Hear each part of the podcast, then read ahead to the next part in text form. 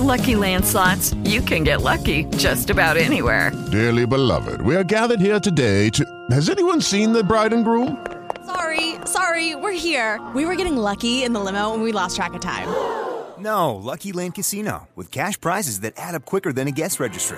In that case, I pronounce you lucky. Play for free at LuckyLandSlots.com. Daily bonuses are waiting. No purchase necessary. Void were prohibited by law. 18 plus. Terms and conditions apply. See website for details. Questa settimana parliamo esclusivamente di abbigliamento e attrezzatura. Ciao Federico, come stai? Tutto bene, tutto bene, grazie. Tu? Sì, sto abbastanza bene. Allora, nel weekend scorso, poi il nostro podcast non ha una collocazione temporale, ma eh, sappiate, qualche giorno fa ho fatto il canyoning e questa è un'attività che mh, mm, posso consigliare davvero a tutti.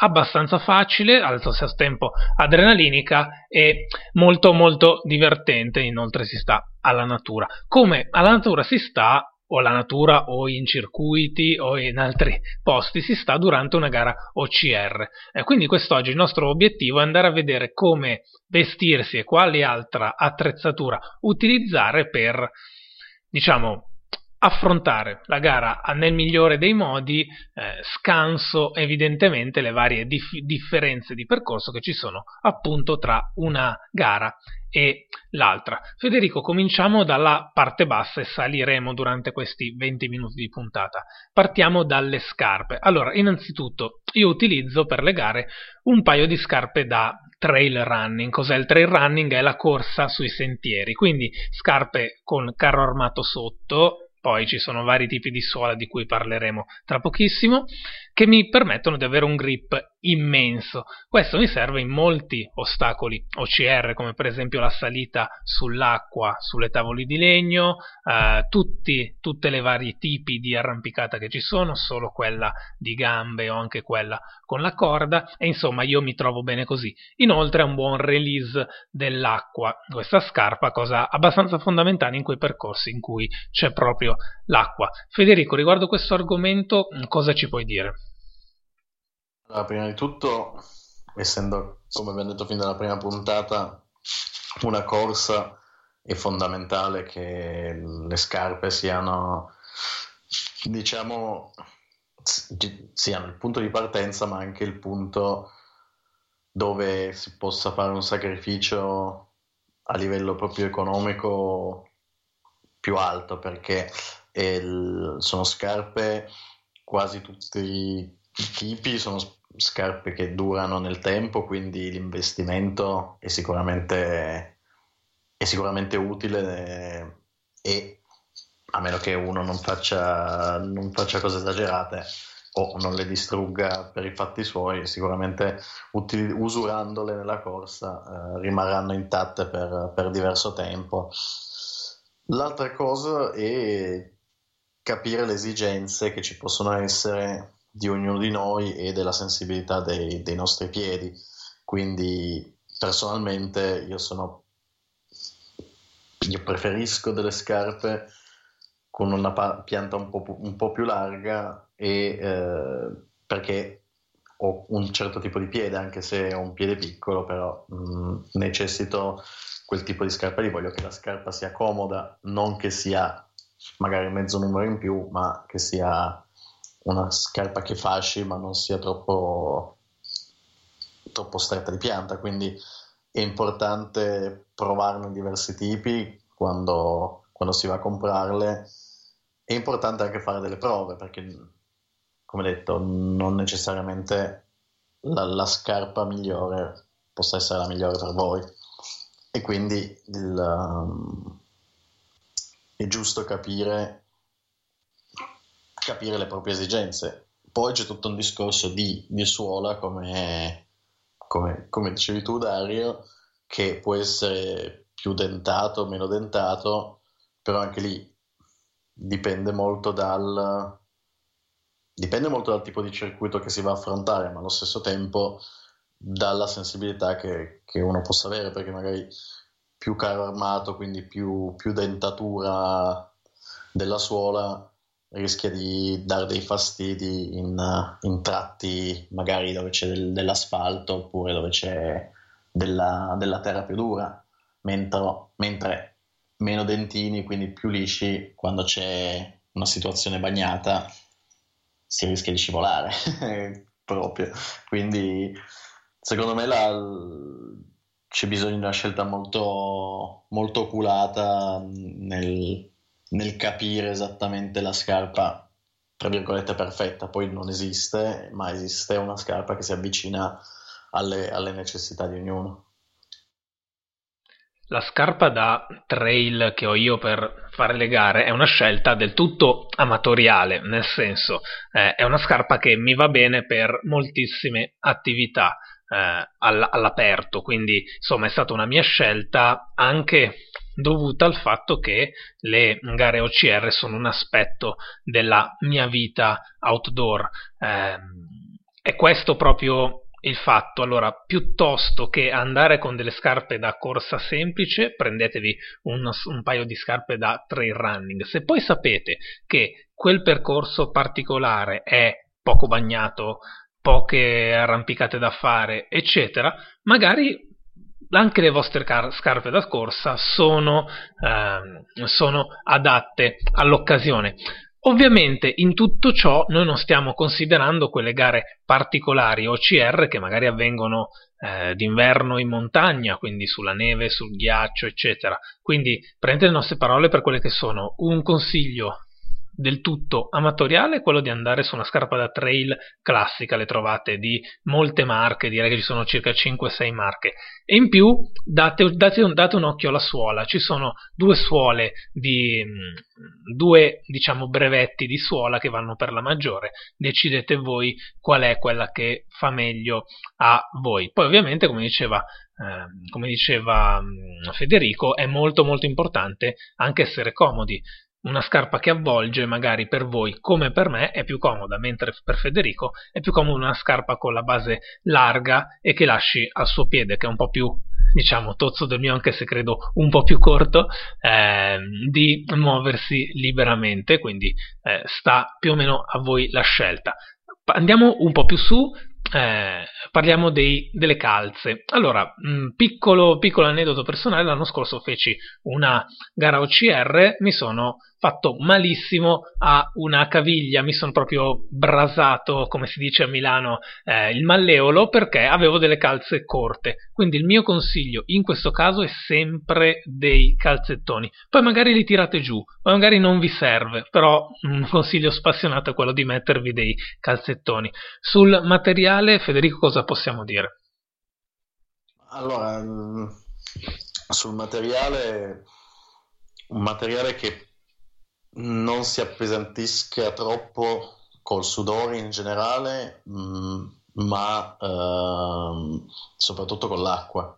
Non dimentichiamoci che ci sono degli ostacoli dove bisogna passare proprio dei, degli, cioè, delle pozze d'acqua, delle pozze di fango, quindi bisogna avere delle scarpe che non, non si impregnino tanto, quindi delle calze spesse come come possono essere delle, scar- delle calze da tennis, mm, io personalmente non le consiglierei, consiglierei più delle calze o, co- cioè, o corte, se, se, non vi piace correre con i calzettoni, con, i, con le calze fino al ginocchio, oppure se sono delle calze al ginocchio che siano di un tessuto un po' più tecnico um, e che riescano a far traspirare perché avendole fino al ginocchio è facile sudare di più in quella zona lì, chiunque, chiunque abbia giocato a calcio sa che avere dei parastinchi e calzettoni troppo alti diventa,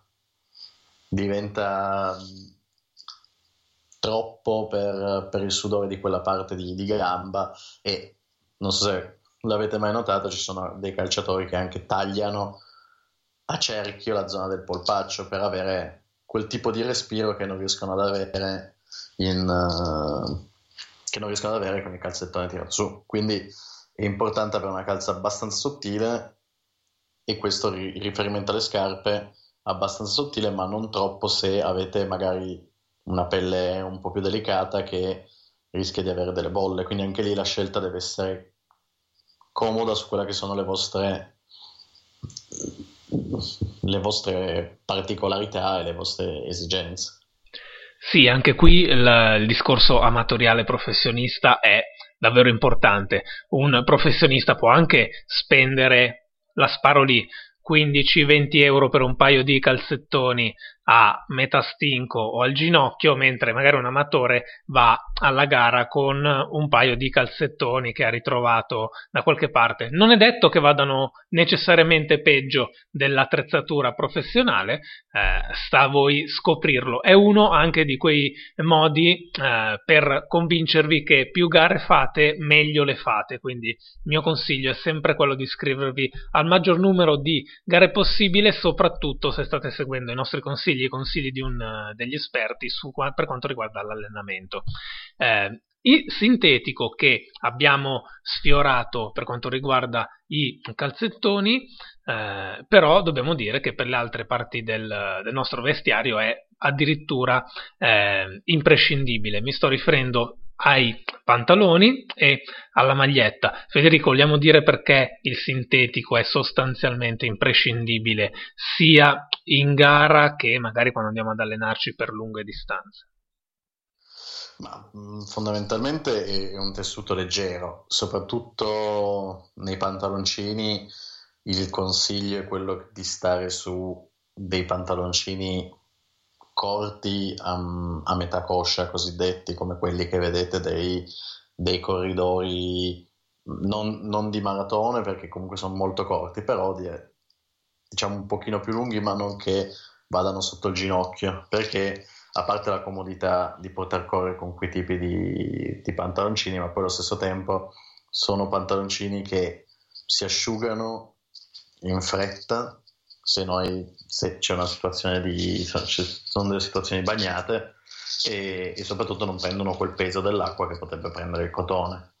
E stesso discorso per la maglietta la maglietta deve essere soprattutto aderente per un discorso di sia caldo freddo che è una maglietta che si asciuga e quindi se può essere una maglietta termica oppure una maglietta più fresca, quindi fa passare aria, si asciuga e vi aiuta e soprattutto non si incastra magari mentre si fanno degli ostacoli, mentre si fanno un certo tipo di, di movimenti. Mm, mi ricordo di essere la prima gara che ho fatto, l'ho fatta tutta praticamente vestita con indumenti in cotone e non è stata esattamente la scelta migliore. Sì, esatto. Eh, per quanto riguarda questa, mh, questa differenza, ehm, una cosa che posso dire è che mh, ci sono persone, ad esempio come me, che hanno questa idiosincrasia per le magliette molto, molto strette, molto aderenti anche perché ci fa un po' male la schiena, eh, perché ce la sentiamo troppo addosso, tendiamo a farlo diventare un problema. Anche in questo caso, però, potete mettere una maglietta di sintetico, di quelli famosi che si asciugano in fretta, che non sono super aderenti, ma che vi evitano, come diceva, eh, come diceva Federico poco fa, il problema di impigliarsi da qualche parte, di essere trascinato, eh, insomma, quelle cose proprio non le volete, perché quello, perché inietta quella sorta di indeterminismo alla gara addizionale che voi sicuramente non volete mentre affrontate una gara del genere, che può farvi perdere molto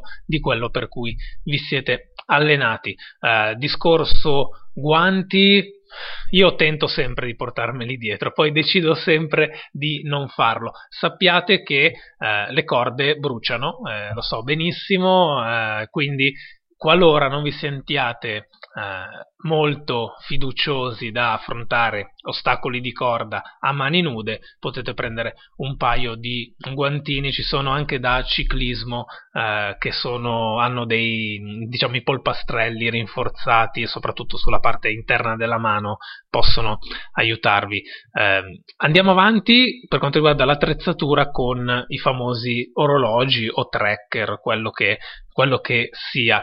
Eh, io ne ho uno di fascia alta, è stato un regalo, quindi non, non posso permettermi di spendere quelle cifre, ehm, però lo trovo davvero fantastico perché comunque mi può mh, accompagnare in gara, può dirmi eh, mie, eh, diciamo, i miei progressi durante la corsa. Federico, mh, quali che tipo di tracker o di orologio eh, consigli per il neofita di questa disciplina? Um, allora, consiglio un orologio che sicuramente eh, deve essere resistente a um, sia polvere, terra, mm, sab- sabbiolina, ghiaia, fango, acqua.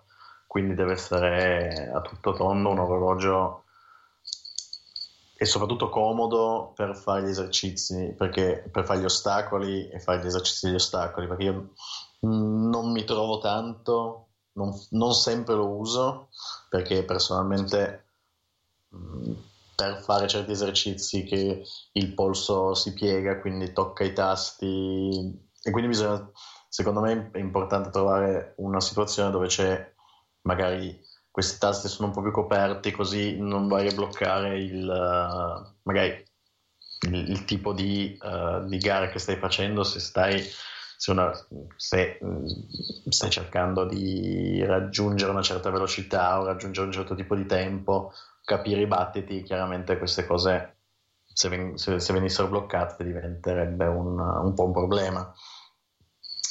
E, ehm, le cose principali basta che abbia delle, delle funzioni, ripeto, di, di, battito cardiaco, secondo me importante.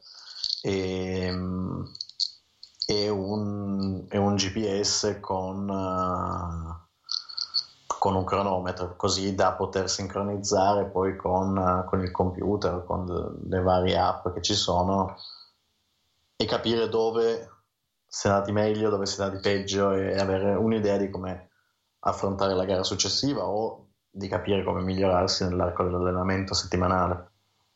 Sì, a mio parere il focus qui, eh, per quanto riguarda gli activity tracker, è più sulla corsa, perché eh, ci sono alcuni activity tracker, tipo quello che ho io, che ti dicono anche come stai andando in confronto al tuo stato di fitness, lo riesce a capire dal battito cardiaco e da una serie di fattori, ma anche solo un activity tracker che ti dice guarda al primo chilometro hai fatto 6 minuti, il secondo chilometro 5,50, al terzo chilometro 5,40, vi sta iniziando a dire che che tipo di corsa avete. Esempio personale, anche qui i primi 1-2 km per me sono un inferno, dopo di quello io eh, colpisco il mio plateau, diciamo, e quindi posso andare a quell'andatura anche per un numero di chilometri superiore di quello che mi serve. Però questo sono riuscito a capirlo semplicemente con l'utilizzo di un activity tracker e non serve il mio da tot euro, ne basta uno anche da uh, direi 30-60 euro, semplicemente che vi tenga il tempo di un'attività di corsa. In questo modo potete migliorare molto la vostra resistenza. Federico, vuoi aggiungere qualcosa per quanto riguarda l'abbigliamento o l'attrezzatura per una gara OCR?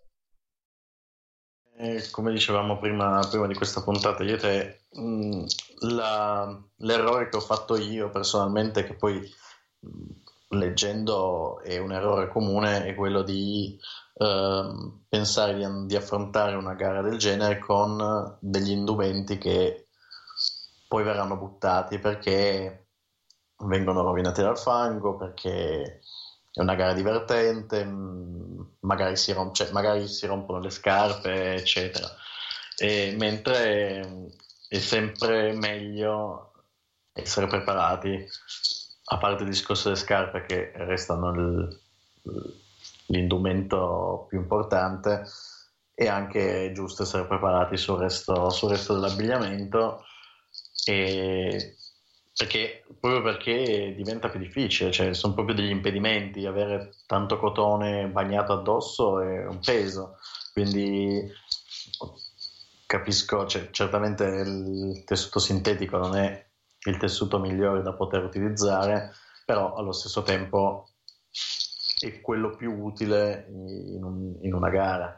Quindi da non confondere questa cosa che uh, essendo una gara nel fango mh, tra i boschi e nella natura, allora bisogna usare degli indumenti molto casual e molto, molto distrutti o magari mettere delle magliette che non si mettevano dal, dal, dagli anni del liceo perché tanto è una gara in cui questa maglietta qua verrà buttata dopo quindi è importante che, di essere, essere preparati ecco sicuramente una giusta, giustissima osservazione. Andate con indumenti ai quali tenete, anche perché eh, non, ci, non vi posso assicurare che potrebbero anche non essere da buttare, quindi insomma eh, cercate anche di prendere una certa comodità con, sia con il vestiario da gara che con l'attrezzatura che utilizzate. Dopo questo la puntata è terminata, eh, noi vi diamo appuntamento a tra qualche settimana perché ci prendiamo qualche settimana di pausa, nella... comunque i nostri, i nostri materiali vanno avanti sull'account Instagram at road2ocr, comunicate con noi con l'hashtag hashtag R2OCR. Eh, nel frattempo io vi ricordo che eh, Road to OCR è un prodotto di The Cutting Edge Radio, la voce all'avanguardia tagliente sullo sport americano in italiano. Ci trovate su Spotify, su YouTube, su, Spot, su, su iTunes, da tutte le parti. Quindi, insomma, seguite The Cutting Edge Radio. Io, Raffaele Michelini, vi saluto e vi do appuntamento tra qualche tempo con le prossime puntate di Road to OCR. Grazie a tutti. Ciao. Hello, it is Ryan, and we could all use an extra bright spot in our day, couldn't we? Just to make up for things like sitting in traffic, doing the dishes, counting your steps, you know, all the mundane stuff. That is why I'm such a big fan of Chumba Casino. Chumba Casino has all your favorite social casino style games that you can play for free anytime, anywhere with daily bonuses. That should brighten your day a little. Actually, a lot. So sign up now at chumbacasino.com. That's ChumbaCasino.com. No purchase necessary. VGW. Void were prohibited by law. See terms and conditions. 18 plus.